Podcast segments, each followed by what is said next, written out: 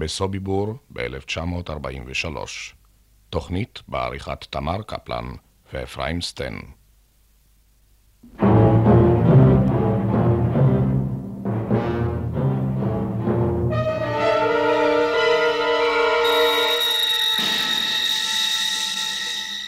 ב-1942 סוף התחילה לניקיון את העיר, איך אומרים יודנריין זה נקרא בגרמנית. אז זה קשה לדבר. Schon 20 Jahre war, aber jedes Mal, wenn man kommt und der Mann sich wieder dieselbe Sache ist, kann ich nicht reden. כן, קשה לדבר. החובה לספר על פרק נוסף. מושג חדש בתולדות העם. מחנה ההשמדה. ברכבת המוליכה יהודים להשמדה, מתכננים שני ילדים בריחה. אחד בן 12, השני בן 10. קפוץ ראשון, אתה צעיר ויותר שנים לפניך, אומר בן ה-12. לא, אתה תקפוץ ראשון. אתה יותר מבוגר ותוכל לספר לעולם על מה שעבר עלינו. תמסור עדות. מסרו את עדותם 17 שהיו במחנה ההשמדה סוביבור. משה בהיר שקלריק. פיליפ ביאלוביץ. ביאלוביץ שמחה. ביסקוביץ יעקב. מרדכי גולדפרב. דוניץ יוסף. בנק אברהם. ישראל טאגה. עדה ליכטמן. יצחק ליכטמן. פלמר יהודה. שמואל לרר. מרגוליס אברהם. אילנה ספרן. פרייברג דוב. אלכסנדר איירונוביץ' פצ'רסקי. איפה זה סוביבור? לא מצאנו אותה בשום מפה. נתקלנו בשם זה רק באנציקלופדיה פולנית שהוצאה לאור אחרי המלחמה. כתוב שם. סוביבור, כפר באזור לובלין. בשנים 1942-43 מחנה השמדה נאצי, שבו חוסלו כ-350,000 יהודים מפולין ומארצות אחרות. באוקטובר 1943 התקוממות מזוינת בפיקודו של קצין סובייטי שבוי, אלכסנדר פצ'רסקי. באזור היערות, בגבול המזרחי של פולין, פעלו 4 מחנות השמדה. בלז'ץ, מיידנק, טרבלינקה וסוביבור, הקטן שבהם. במחנות מוות אלה הושמדו כ2.5 מיליון יהודים, כמספר תושבי פריז. הם הובאו לשם מצרפת, מבלגיה, מהולנד, מגרמניה, מאוסטריה, מצ'כוסלובקיה, מרוסיה ומפולין. הגרמנים באו על העיר. כל אחד רץ לבד, לא היה אבא, לא אמא, לא אח. כל אחד לא מכיר את השני. אז. שבועיים לפני פסח, זה היה ב-41, עשו את האוסידלונג הראשונה. אז כל הטרנספורט הזה לקחו לבלז'ץ. היהודים שלנו בפיאסקי שלחו עוד 2 גויים לדרך מה שלקחו את היהודים של פיאסקי, לראות מה שעושים עם האנשים האלו. אחרי 3 ימים חזרו ואמרו שכולם הרגו. גם אבא ברח, תקף כבר נעלם לי. את אבא כבר לא יודע איפה. אז אני ברחתי לכיוון של נוצרים. ראיתי שאי אפשר לצאת. מהגטו, אי אפשר, סביב. זה סגור, אז אני נכנסתי לבית 2 קומות.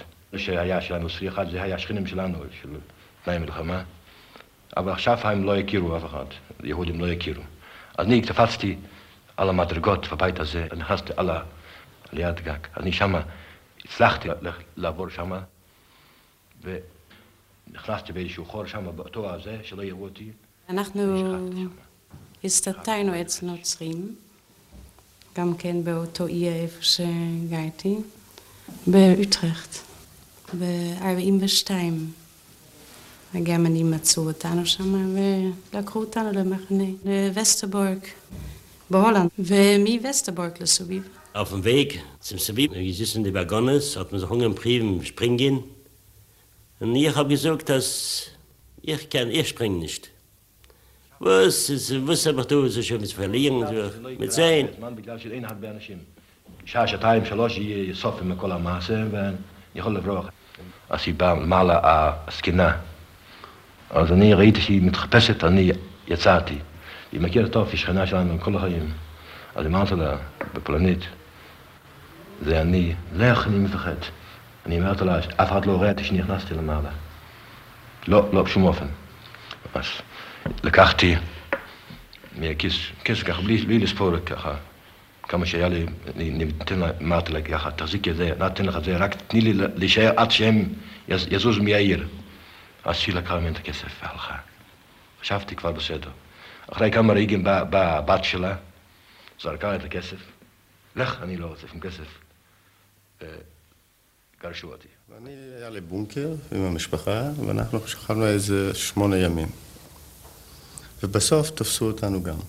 בכלל שהיה ילד אחד בבונקר, והילד התחיל לבכות, ולקחו לנו לסביבה. הלכתי לחצר, שם היה עוד אחת שמתקן מכוניות של תפועות. אז נכנסתי לאחת מאלו מכוניות, ושכבתי. שכבתי שם הרבה. הם גמרו את הפעולה, אז הם עשו חיפוש על חצרים של השכנים של הנוצרים. שכבתי, פתאום אני רואה, באה חברה כזו, גסטאפו, עם העוזרים שלהם, והם מחפשים, מתקרבים עליי. למכונה הזו, אמרו לי, לצאת. קראה לברירה, הצעתי, קיבלתי תקף מכה אחת בראש, עם המקל אחת, והוא אומר לי, הגסטאפו, איפה עוד יהודים? נגיד להם איפה עוד יהודים שהם מחבואים? אמרתי, לא יודע שום דבר. וככה גירשו אותנו לתחנת הרכבת. הכניסו אותנו בערך כ-80 איש לקרונות מסע, והחזיקו אותנו כל היום וכל הלילה. ככה שלא היה מקום לא לשבת ולא לשכב בקרון, בלי אוכל ובלי מים. בסוף הרכבת התחילה לנוע. לאיזה כיוון בהתחלה לא ידענו, כי הכל היה סגור. אבל בדרך אנחנו פרצנו את החלונות וראינו שאנחנו נוסעים מזרחה. אז עוד לא שמעו מהשמדת יהודים, אבל חשבו אולי אנחנו נוסעים מרוסיה. ופתאום הרכבת נעצרה. זאת הייתה תחנת הרכבת הקטנה בתוך היער, שקראו לה סוביבור.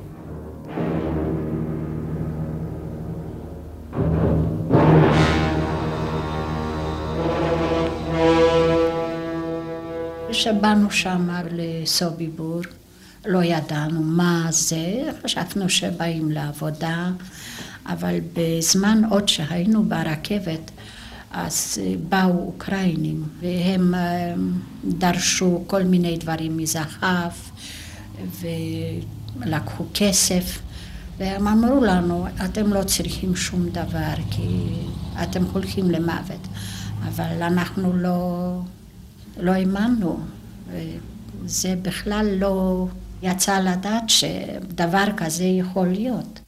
בפעם הראשונה האנשים התחילו להבין, אבל עדיין לא האמינו בשום אופן ופנים, מה זה סוביבור, מכל מקום אני.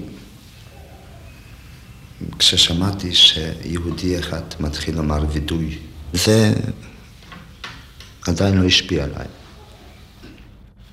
מה שכן השפיע עליי, זו הייתה הסיבה הפשוטה שאמי, זכרונה לברכה, החזיקה פרוסת לחם מוסתר בשביל הילדים, בשבילי ובשביל אחי, וזו הייתה פרוסת לחם קטנה, ברגע שנתעלף מרעב שהיא תוכל להציל אותנו.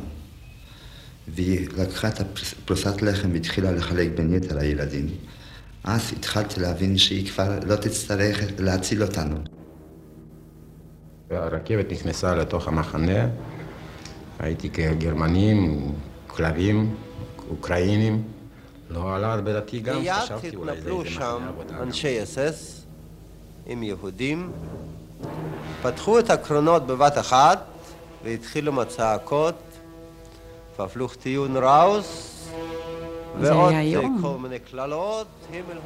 זה באמת היה יום. אז התחילו מיד להרביץ ולצעוק, ועם כלבים התנפלו עלינו. התחילו לזרוק ילדים ואנשים חולים על קרונות, והתחילו להריץ אותנו מתחת סככה שהיה בתוך מחנה. הסגן הקימון כסביבו, aber man ging akiko dem Teuer und man schon gesehen, wie sie mir schon do, das ist in der letzten Minute. הריצו אותנו לאיזשהו כיוון, והתחילו לחלק לינקס, רחץ, שמאל, ימין, נשים וילדים וגברים לחוץ. אנשים וילדים, כפי שאחר כך נודע לנו, עוד אותו ערב או לפנות ערב, הובלו לתאי הגזים. פתאום אני שמעתי שאיזשהו קצין גבוה מ-SS, הוא ביקש 30 אנשים שיצאו לעבודה. אני רואה שחבר אחד שהיה כל הזמן איתי בדרנסי, שהוא יוצא בין ה-30 האלו. אני הצטרפתי אליו. כשאני ואח שלי יצאנו מהקרון, אז בא האבא שרפירה וגנר ושאל אותי, "אסתומלה?" אז אני אמרתי כן. בבוקר, כשהיה צריך להיות את הטרנספורט, אני צריכתי ללכת לעבודה. האמא שלי אמרה לי לא ללכת, אז אני הייתי בבגדים של עבודה. אחר כך הוא שאל אותי, "hast du noch jemanden hier?" אז אני אמרתי, יש לה כל המשפחה, יש לי אבא ויש לי אמא ויש לי אח. אני לא ידעתי, האבא שלי כבר לא היה והאמא גם כן לא היו. רק היה לי אח. אז הוא אמר, דיין ברודה, אוך מעלה, איפה הוא? אז אמרתי, לקחו אותו. אז הוא הלך וחיפש אותו, והביא אותו בחזרה בבגדים אחרים כבר, והיה בוכה. אחד גרמני, הוא ראה שאני עוזרת לאחרים. הוא הסתכל עליי והוא שאל, מי יש לך כאן? ומה את במקצוע? אמרתי, אני קינדרגרטנרין, מורה. והוא אמר, אז טוב, אז את תוכלי יפה לנקות לנו כביסה. ואני יצאתי מהשורה, ואז באו אליי שני בנות, והם ביקשו שאני אקח אותם לעבודה. והם נשארו גם איתי ביחד לעבודה. אנחנו היינו שלושה הראשונות. שכולם הלכו למוות, זה היה בערך טרנספורט עם 7,000 יהודים, אז הם אמרו שאנחנו ננקה וילה אחת. לוילה היה שם צום לוסטיגן פלו. על המחנה בעצמו אפשר לספר הרבה מאוד וגם קשה הרבה לספר, כי זה היה מחנה השמדה ואך ורק מחנה השמדה. זה אם אנחנו רוצים להשוות למחנות אחרים, כמו אושוויץ או בוכנוולד או דכאו, שהיו גם כן השמדות, אבל היו שם גם מחנות עבודה גדולים. אצלנו לא היה בכלל עניין של סלקציה.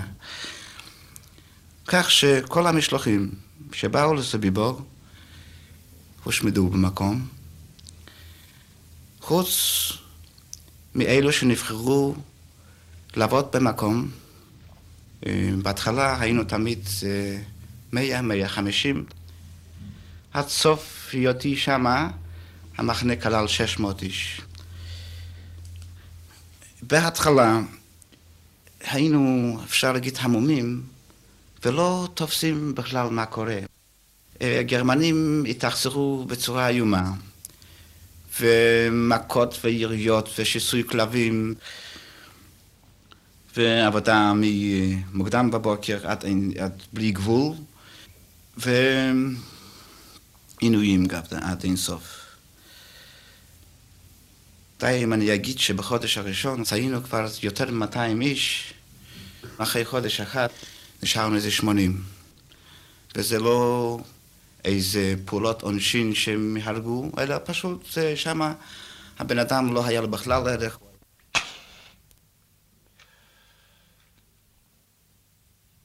סוביבור היה מחולק לשלושה מחנות, ראשון, שני ושלישי. הראשון זה היה מחנה איפה שאנשים היו גרים, היו שם כמה צריפים של סנדלרים, של חייטים, והחדר השינה של כולם. השני זה היה המחנה של בגדים, המחסנים, והשלישי זה היה מחנה מוות. לשם הגיעו רק אלו שעובדו שם, ואלו שלא חזרו. השמירה הייתה מעולה, שלושה גדרות גבוהים, ובין גדר אחת לשנייה היה תעלה עם מים, בין שנייה ושלישית היה כל 50 מטר פוסטן אוקראיני, ואחרי השלישית היו מגדלים עם מכונות ירייה, ואחרי זה מסביב שדה מוקשים. Unten haben Menschen gegangen verschiedenes. Sei nicht gegangen kann unten, das unten gewesen von der jüdische unten, von den Transporten. Aber das ist dann schon kein Arbeitslager, das ist ein Vernichtungslager. In der Vernichtungslager wusste, dürfen sie machen mit unten.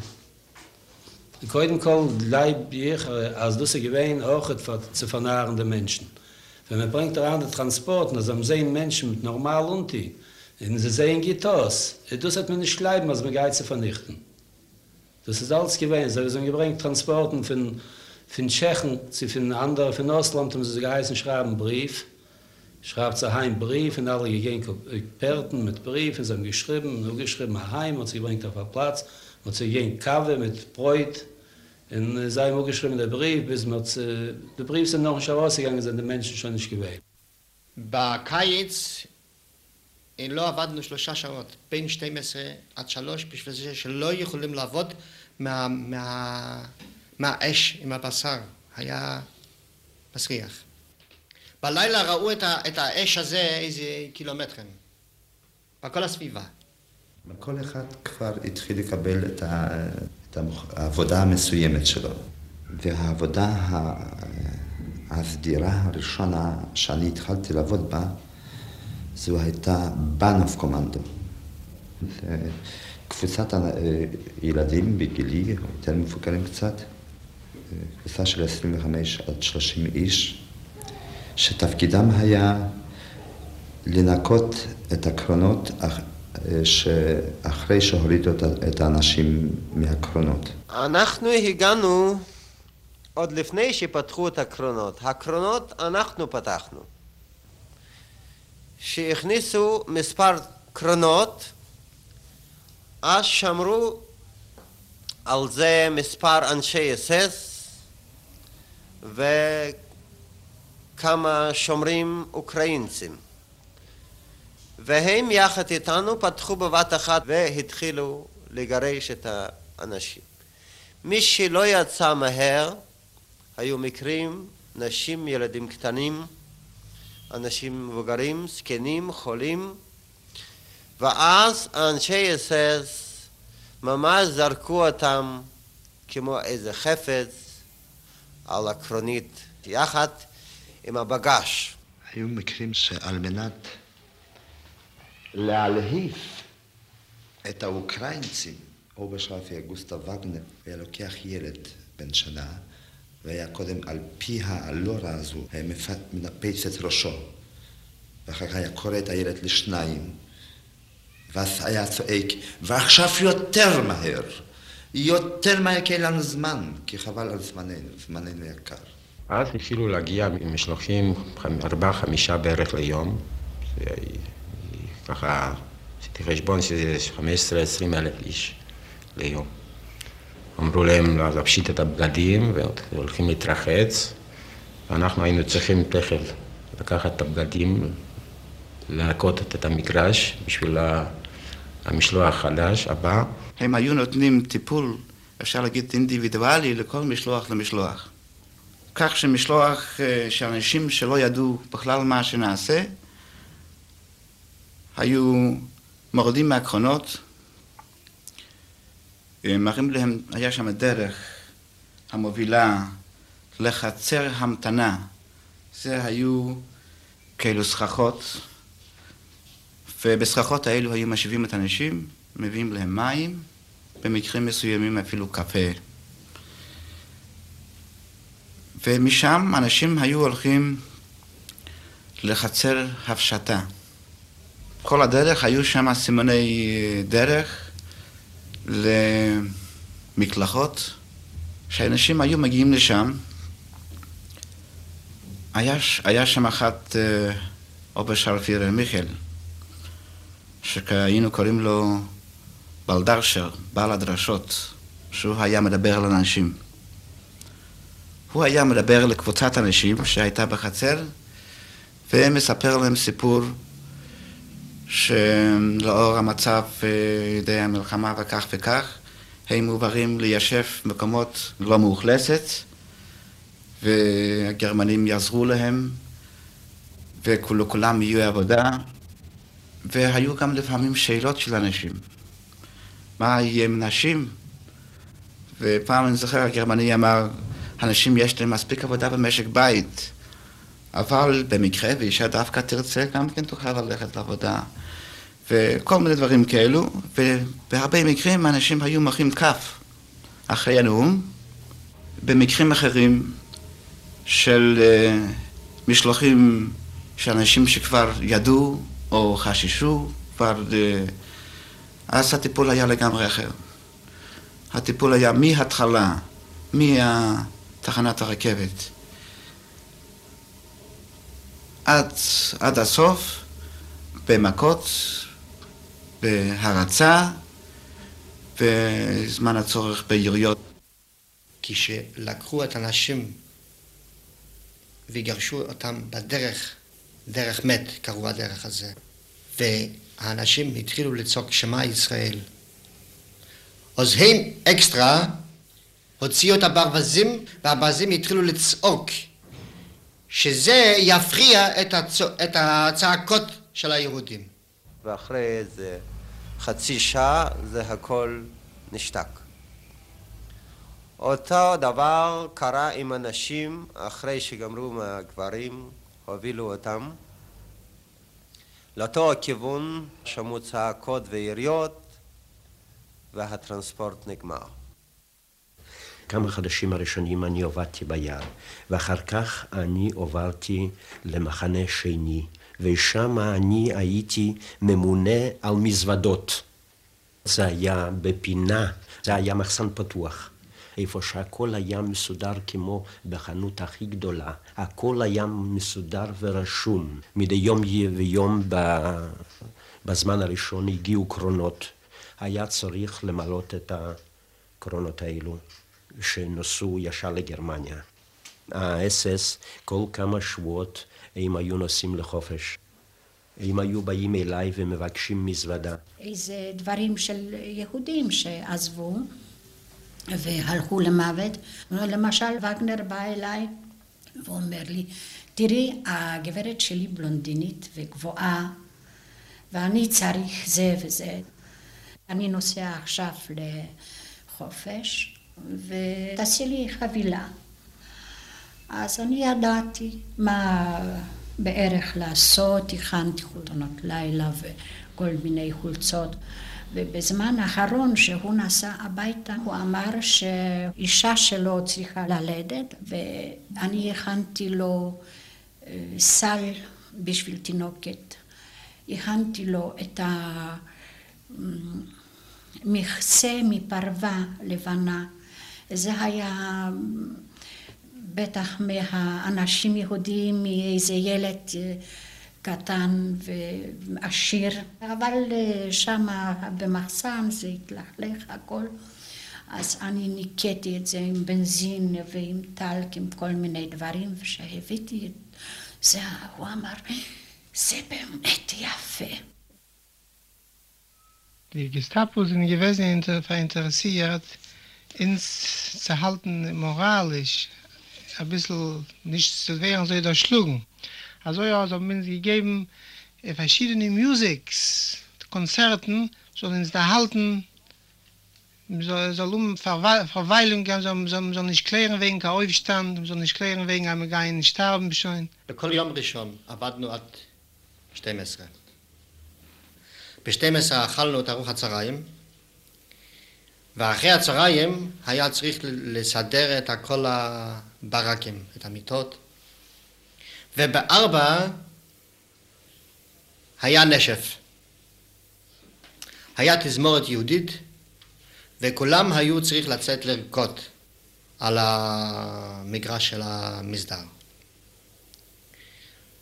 ואחר כך היה יהודי אחד, עשה מסדר, שהוא ישיר איתנו שיר. זה היה שיר, Wie glücklich ist du in sein Leben, Fario, wenn gittens du Essen geben, Fario.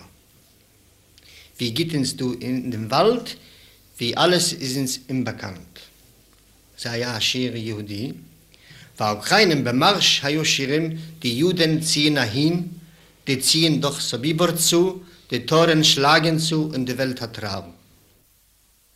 בחודש הראשון שהיינו שם, רצינו להודיע בישוש צרה לעולם מה שנעשה. ונמצא בן אדם אחד שהיה מוכן לברוח מהמחנה. ובזמן שאנחנו שלחנו החוצה חפצים, הימסנו קרונות עם בגדים וחפצים אחרים, הימסנו את הבן אדם הזה בפנים. בתוך קרון אחד, סגרנו אותו מלא עם חפצים, ובמקרה נודע לנו שהוא ברח. זה היה בחודש יוני או יולי 1942. והיהודי הזה סיפר, ולא האמינו לו. אף אחד לא האמין לו. אתה מגזים. עבדנו ביער 38 אנשים.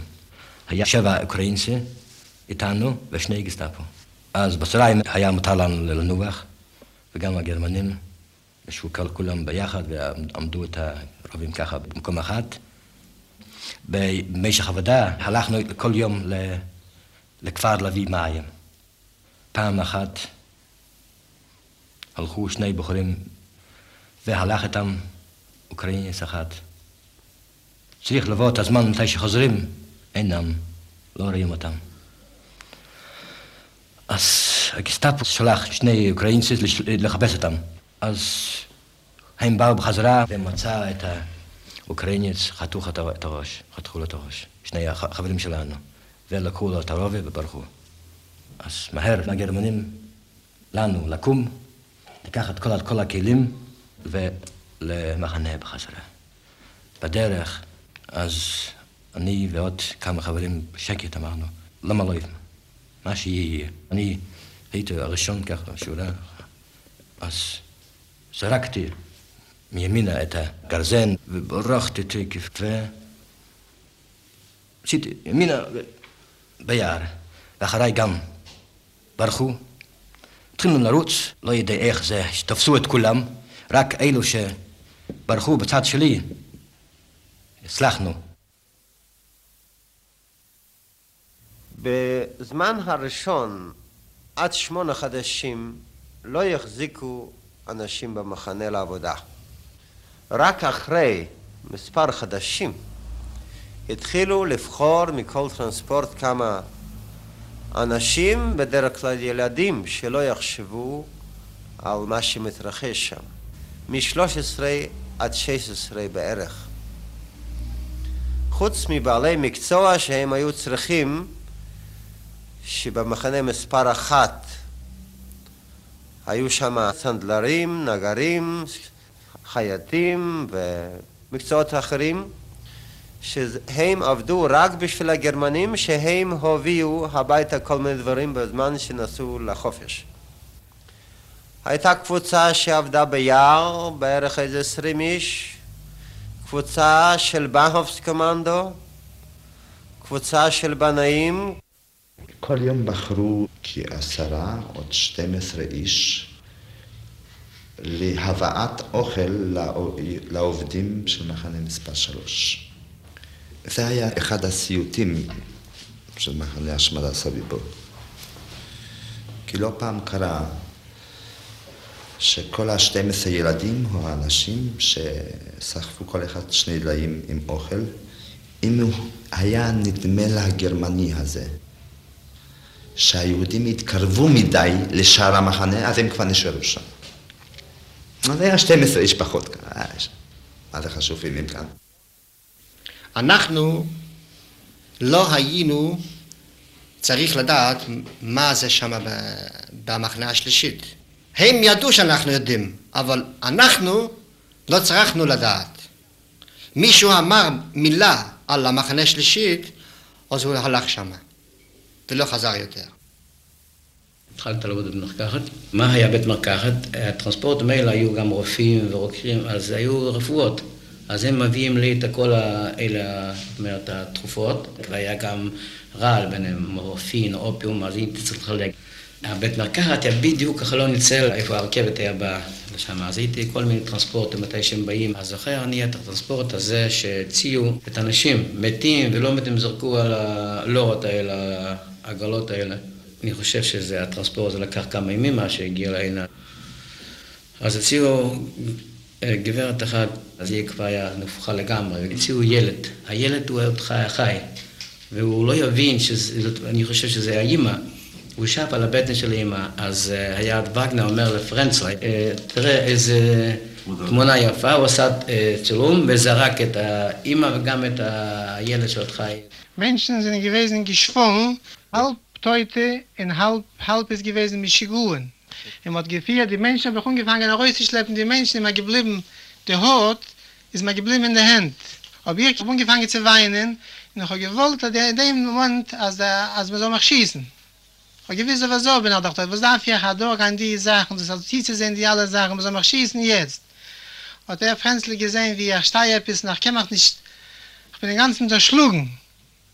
Ich dachte, er hat mir gegeben, aber gibt die Pätchen, Punemeran, er hat mir ganzen vergossen Sachen mit Blit. Und das ist gewesen ein Bild, weil ich bis den heutigen Tag, jeden Tag der Mann sagt mir die Bild, was er hat, mit dem Transport, was es ist gewesen. בתקופה הזו הגיע למחנה השמדה סוביבור הביקור הראשון של הימלר ועוזריו. הם עשו כל מיני הכנות, גם אני עזרתי בזה, ערכתי שולחנות עם סדיני לבנים ופרחים על שולחנות. גרמנים אמרו לנו, מוכרח להיות הכל נקי ומוכרחים למהר, הכל מוכרח להיות מצוחצח, שבא כלב הימלר, הם אמרו ככה, דר גרוסר הונד קומט. ואז התחיל בקצב יותר מהיר. היו זמנים ש3-4 טרנספורטים חיכו למוות בתחנת הרכבת. טרנספורט אחת היה על האש, טרנספורט אחת היה תחת הסככה, ושני טרנספורטים היו ברכבות. ומשלוחים היו שונים ומשונים, וכל משלוח הוא, אפשר להגיד, סיפור לחוט.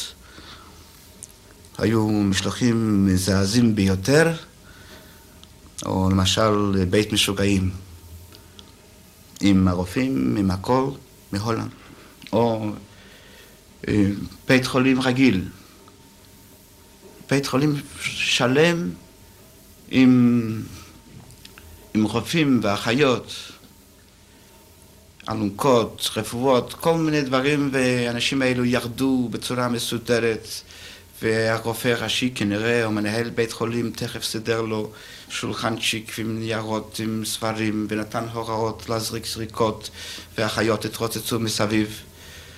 הכל חצי שעה או 20 דקות לפני הכנסם לתאי הגז. בינואר, בתחילת פברואר 1943, היה הביקור השני של הימלר ועוזריו.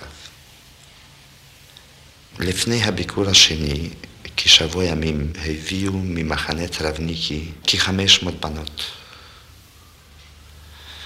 והם היו שמה עד הביקור של הימלר ועוזריו.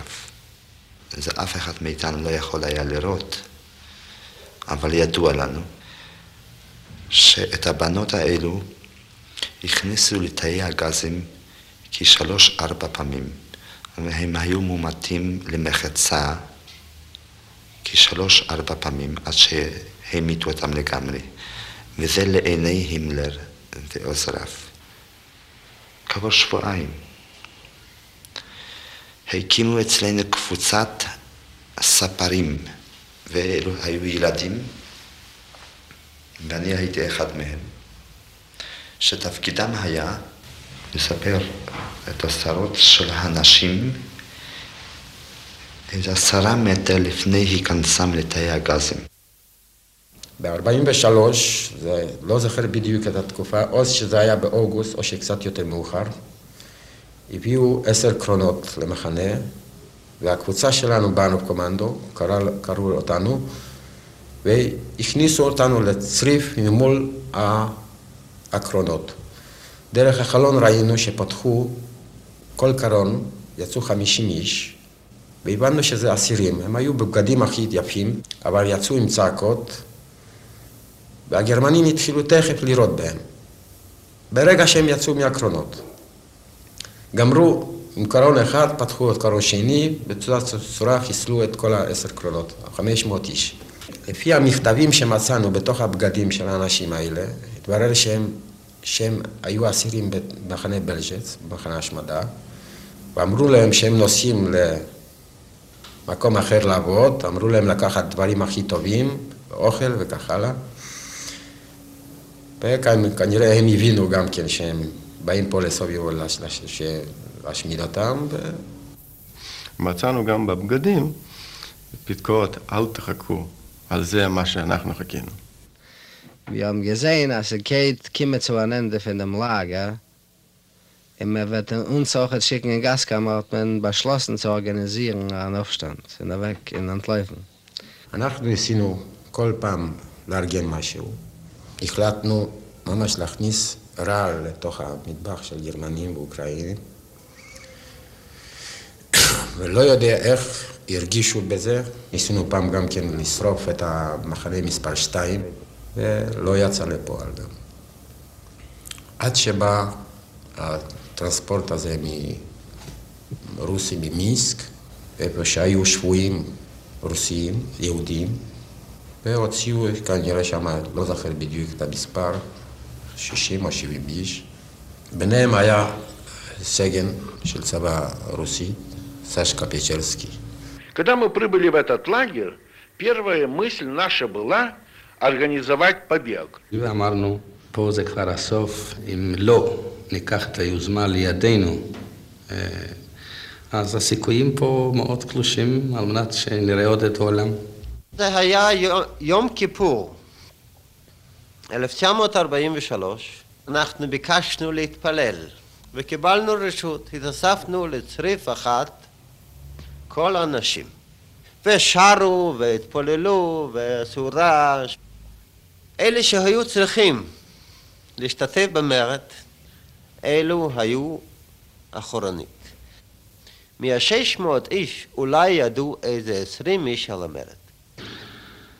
ואז באמת החליטו שהיות שאנחנו מכירים את הגרמנים של האם באמת עם דייקני, נחליט שבאותו היום מסוים שמדי כל כמה דקות נזמין את הגרמנים, חייטים, סנדלרים, צבעים, נכין איזה נשק קר, ובצורה כזו שנוכל לגמור איתם. הוחלט שבין שעה 2 ו-4 היו צריכים להרוג את כל הגרמנים מה שבאפשרות, ובשעה 4 בפל בורחים.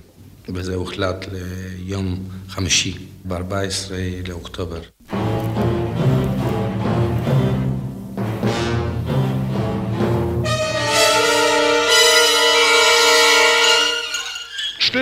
Начальника всех лагерей пригласили по княже мастерскую примерить костюм. 4 часа начальника 3-го лагеря, это где стояли бани, где были душегубки, в сапожную мастерскую. 4-5 другую пару. Таким образом по часам всех приглашали. И их тут же уничтожали, трубы прятали в заранее подготовленное место, оружие забирали.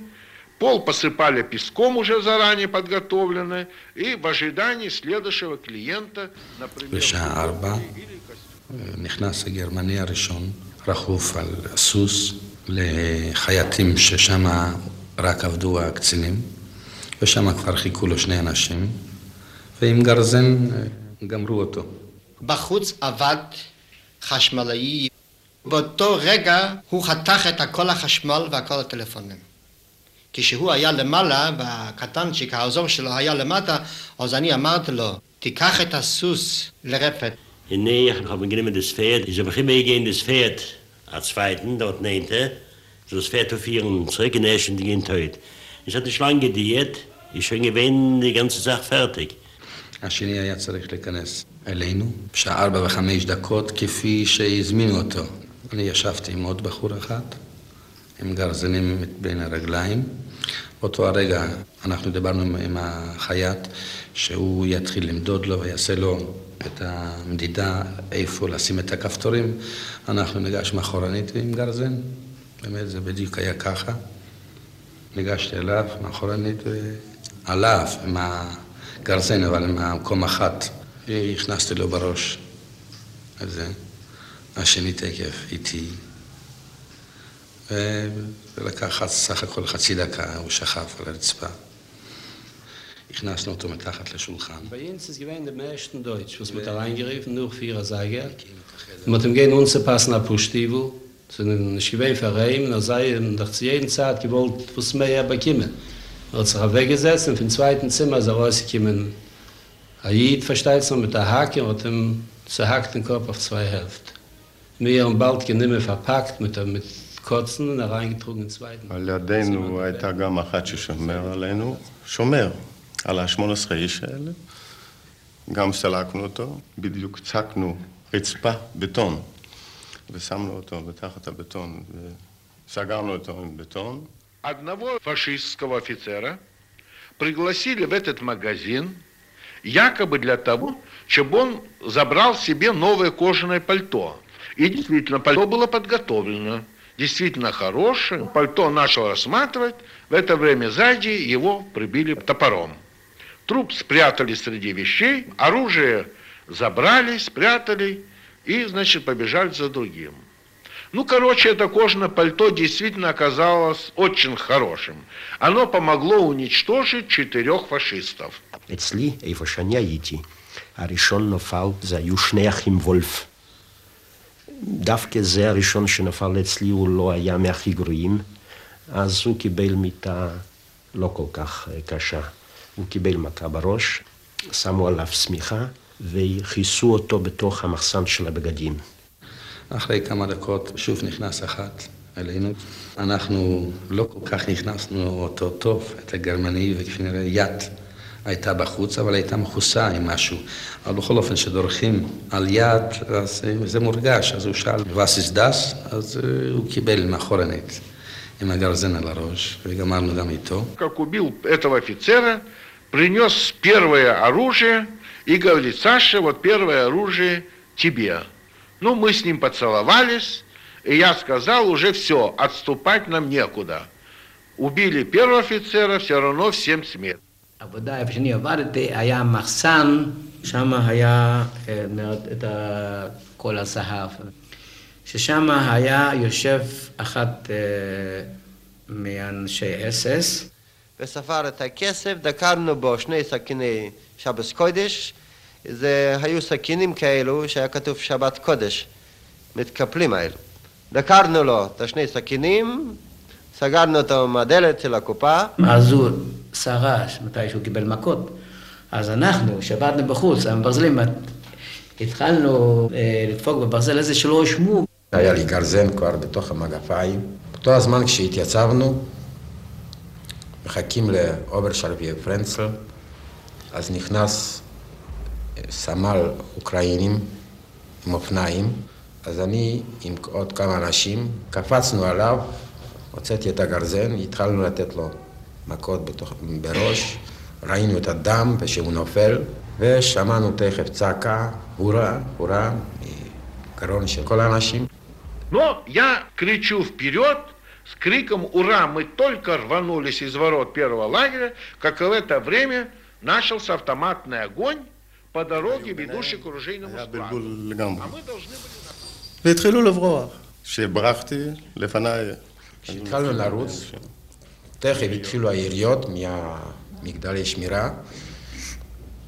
ראיתי את ז'סקה פייצ'רסקי, אבל ככה בן רגע רק, שהוא רץ, מתכופף, יורה, אקדח, ויותר לא ראיתי אותו.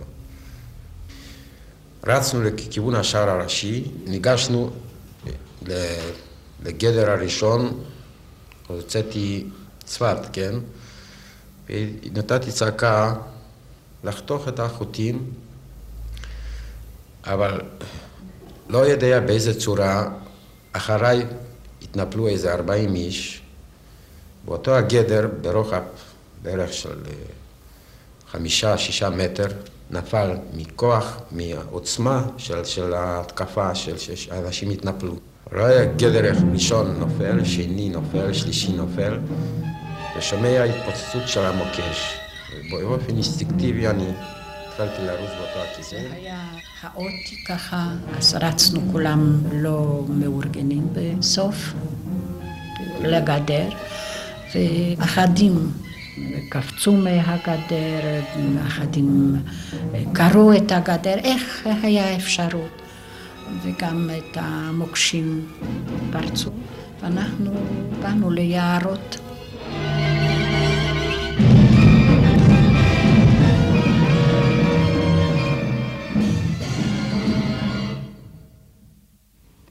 מתוך 600 שהיו במחנה ההשמדה סוביבור בשעת ההתקוממות, פחות מ-200 הגיעו ליער, שבו ראו את סיכוים היחיד להינצל.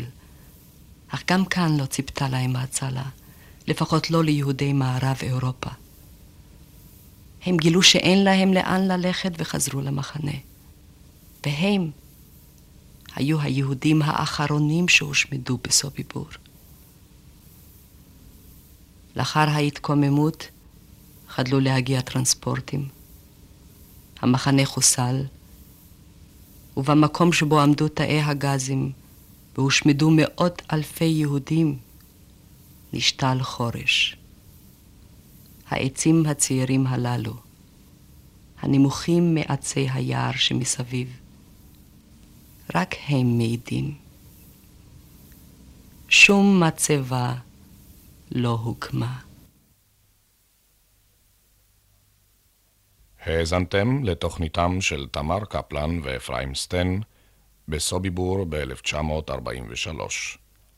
התוכנית הוגשה מפי מרים זוהר, איתור מוסיקלי ניסים קמחי, ביצוע טכני שמעון וייסמן ואפרים מצנר.